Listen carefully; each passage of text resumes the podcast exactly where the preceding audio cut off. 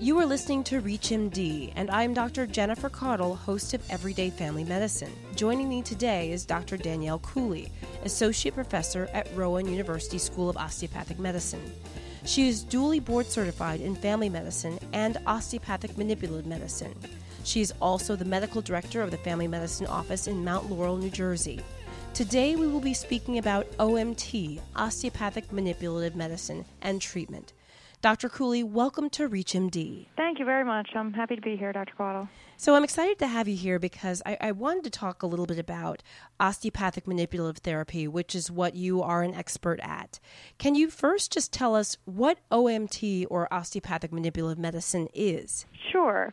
So, osteopathic manipulative treatment is a way of treating different ailments and different diseases with our hands. And so, what we will do is do a very focused structural exam a lot more hands on assessment of the patient in addition to all the traditional diagnostic and usual assessments of the patient, such as muscle strength and deep tendon reflexes and that sort of neurological examination, but we also will look very more specifically at different regions of the body and at muscles, joints, bones, ligaments, and make further assessments on what we call somatic dysfunction. And that's more of a fancy word for a disorder of the musculoskeletal system. And so we will use our information from that then to determine what type of treatments we can apply. Can you tell us a little bit about the history of osteopathic manipulative treatment? How long has it been in existence? And we certainly know that osteopathic physicians do OMT, but are there other practitioners that do it as well? Sure. So it's been in existence since about the 1700s. It was founded by Dr. Andrew Taylor Still, who actually was an MD first and then a DO. And so he was an MD in the, back in the period of time where the medications that we used to treat patients were things like arsenic, lead, mercury, things that we clearly know today are poisonous to the body. And so he had several children who experienced really bad illnesses like spinal meningitis and subsequently died. He had several wives who died from spinal meningitis, and so he was back in the days where you became an apprentice to become a physician. So you worked with under a physician, and once that physician felt you were deemed sufficient enough to be a doctor on your own, you became a doctor on your own. And so his father had been a physician as well, and so he started looking at these type of things and he thought this just doesn't seem right there has to be something else out there something that is better for patients and so, coincidentally, he also had some ailments himself, which were primarily migraine headaches. And so, he was a very in, intuitive and curious person, as most of us physicians are, looking for the answers. So he actually went and found that if he sat under a tree, and the tree had one of those old fashioned, which we don't see today, swings on it hanging from the branches, and if he rested the back of his head against that swing, he would end up falling asleep and he'd wake up and his headache would be gone. And so he decided that he needed to start researching this a little bit more. And so he actually used the cadavers or deceased bodies of Native Americans because they were all kind of buried in a hole. And he was out in Kansas City, Missouri. And so he used their body and started studying the anatomy. Everything in our body is made a certain reason because structure and its function are related. And so he used that philosophy and that concept to figure out different things and how different ways of treating things actually fixed some problems. And so that's kind of how it all transpired. And so he developed the School of Osteopathic Medicine in 1789. This type of medicine has become very popular. It actually arose at the same time of chiropractic medicine, so there was always this confusion, I think, amongst a lot of people about what the two are and what the differences are, and we can absolutely talk about that. Pretty much osteopathic physicians are the only ones that are using it. However, physical therapists have also learned a bunch of manual techniques that are very similar to the techniques that we use. That's very interesting. And OMT clearly has a very long history. Since you mentioned sort of the advent of OMT and how the chiropractic discipline was coming around at similar times, can you tell us the difference between OMT and the discipline of what chiropractors do? I know a lot of people have questions about that. Philosophy wise, osteopaths believe in four main tenets of osteopathy. That first is that the body is a unit of mind, body, and spirit. So it's not just the body, but it's the mind and the spirit as well that come to take place of a person, and that's how we should focus our treatments. Second thing is actually one I alluded to already, which is that structure and function are related. And then the third philosophy that we believe in is that the body has the ability to self heal, self regulate itself, so it can actually overcome a lot of bad things on its own. And then our fourth tenet is that all of those things together to treat somebody rationally, you take all four of those things together um, to make a treatment plan for the patient. We believe the body works as a whole, and chiropractors, their central believing is that the nervous system is the end all be all. So if you treat the nerves, you will fix everything else. Another difference is that we are full fledged doctors, so we can write prescriptions, send patients for referrals, we can order imaging studies, and chiropractors have the ability to order some imaging studies, but they don't really have the ability to prescribe medications and do referrals and provide like full fledged care for the patient. Another difference is in the treatment modalities and techniques that are used chiropractors are primarily taught stronger or a little more aggressive techniques, which I tend to call high velocity, high amplitude, because they tend to do quick thrusting techniques over a large area of space, whereas DOs are trained to do cracking techniques as well. However, ours occur over a low amplitude of space. So ours are a simple flicking of the wrist as opposed to jumping and dropping on the patient or having a table that collapses, which some chiropractors are known to do. In addition to that, DOs are trained to do a lot of different modalities. A lot of them are soft tissue, a lot of them are very gentle, a lot of them are techniques that when you're doing them, the patient doesn't even feel anything happening. We also learn lymphatic techniques. So I think that is pretty much the gist of the big difference between the two. That makes a lot of sense. I think that's very helpful. And I think it's also helpful to note, as you mentioned, that osteopathic physicians are fully licensed physicians to practice medicine and, and surgery, and DOs who do perform osteopathic manipulative treatment can be board certified in all sorts of disciplines. Is that correct? Dermatology, family medicine, surgery, etc. Yes, absolutely. So if you're just tuning in, you are listening to Everyday Family Medicine on ReachMD. I'm your host, Dr. Jennifer Caudle, and I'm speaking with Dr. Danielle Cooley, Associate Professor at Rowan School of Osteopathic Medicine. Dr. Cooley is dual board certified in family medicine and osteopathic manipulative medicine. So, Dr. Cooley, let's continue talking more about the types of conditions that can be treated with OMT. Can you tell us about what conditions doctors can treat with OMT? So, there is actually a very wide range of things that we can use OMT for. What we often see, most often are treating, are patients with musculoskeletal complaints. So, your typical back pain, neck pain, arm pain, leg pain, sciatica. Those are some of the traditional ones that if people actually know what a DO is and what they do, they think of those type of treatments. So we can do a lot of hands-on things to treat nerve pain, muscle pain, bone pain, joint pain. But in addition to all that, we also can do treatments for a lot of the different diseases that patients have. For example, a lot of infectious disease things. And we can use our treatments not as solo treatments, but also in conjunction with things. So, for example, if a patient comes in with an upper respiratory tract infection that ends up being related to a bacterial sinusitis, we can treat the patient with both antibiotics to help clear the infection, but also we can do hands on treatment to the head and neck to help with the lymphatics, to help with the drainage of the sinuses, and to help overall the patient's symptoms that are making them feel bad feel better. Things like asthma and pneumonia are great things that we can use to treat. We can even treat patients that have swelling due to CHF or infection. So there's a lot of lymphatic techniques that we can do to help the lymphatic system get moving and help decrease the swelling. And we actually really can treat anybody, which is the thing that I love most about my job is that I can treat babies. So when babies are born, as you all know, the birth itself is a rather traumatic event. For the baby to come out of the vaginal canal or to be stuck down in someone's pelvis for the last two or three months.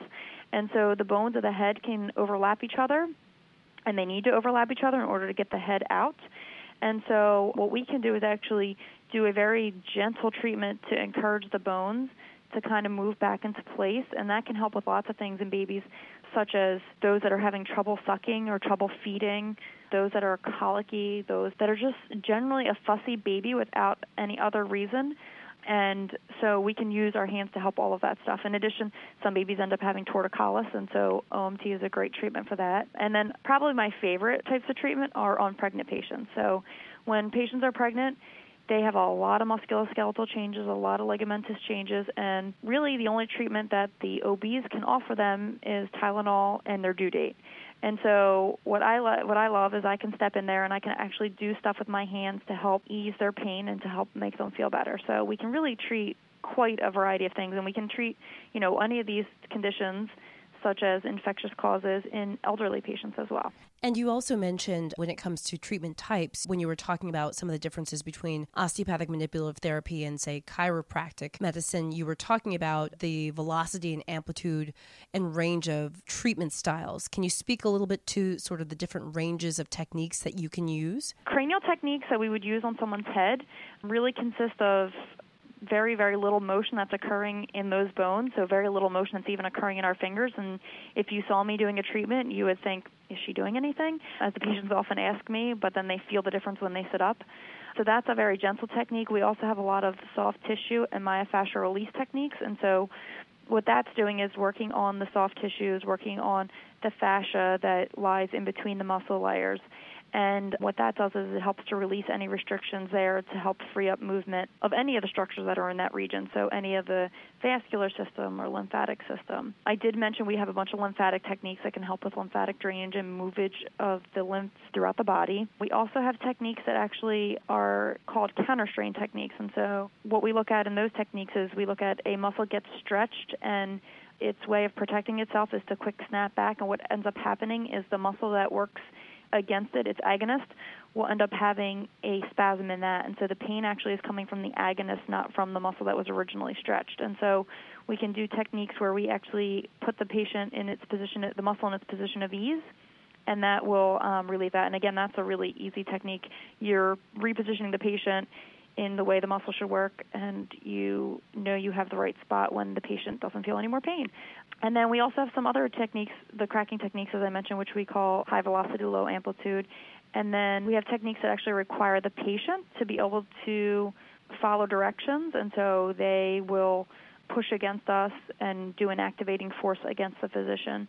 And then there's a bunch of different visceral type techniques that work on the internal abdominal organs. That's fantastic. I think that's a very helpful description of the range of techniques that can be used.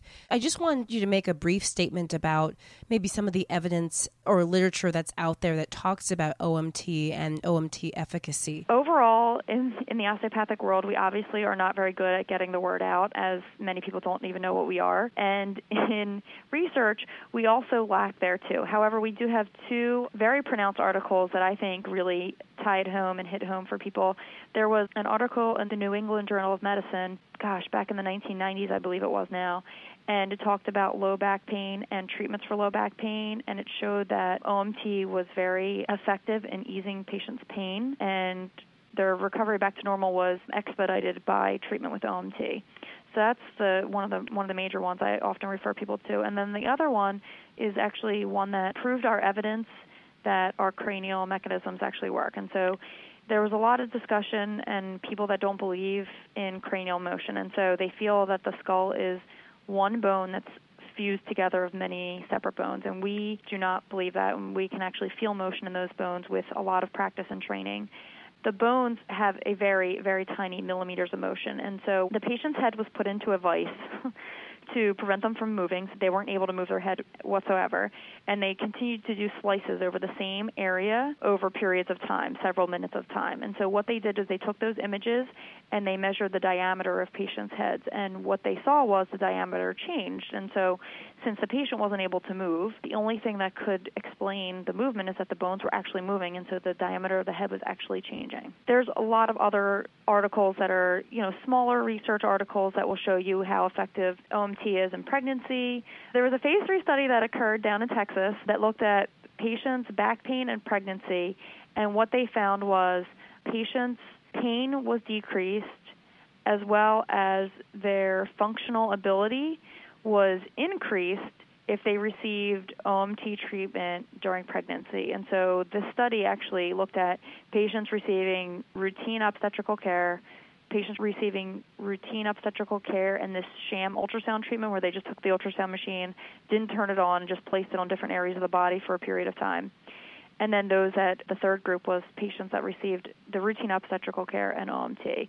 And there are a bunch of other smaller studies that show the effectiveness of OMT in treatment of asthma, treatment of pneumonia. So there is quite a bit of literature out there. We definitely need to work harder though on getting those larger studies to really get the word out there and get the evidence out there to everyone.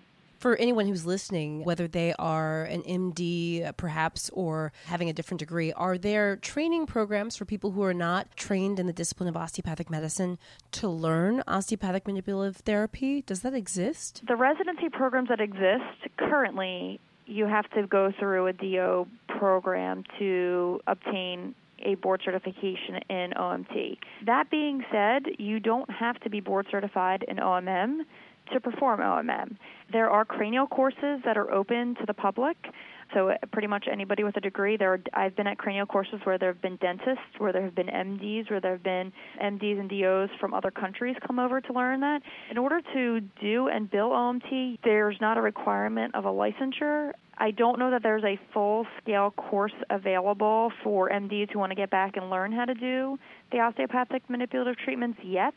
But I think with the upcoming ACGME merger, we are going to see some type of emergence of those type of programs because you're going to have allopathic students and osteopathic students going into a residency program that maybe originally was osteopathic and will have osteopathic elements to it and there's going to have to be a way to at least get them at a minimal proficiency level so that they can all be learning and understanding the same thing.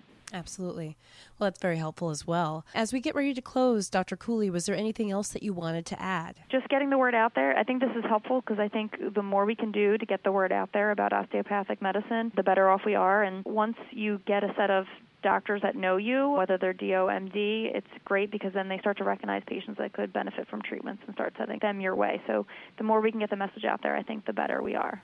Absolutely. Many thanks to our guest, Dr. Danielle Cooley, for joining us today. Thank you so much, Danielle. Thank you so much for having me, Dr. Caudle. I'm your host, Dr. Jennifer Caudle, and you've been listening to Everyday Family Medicine on ReachMD. To download this podcast and others in the series, please visit us at reachmd.com slash everydayfamilymedicine. We welcome you to comment and share this episode.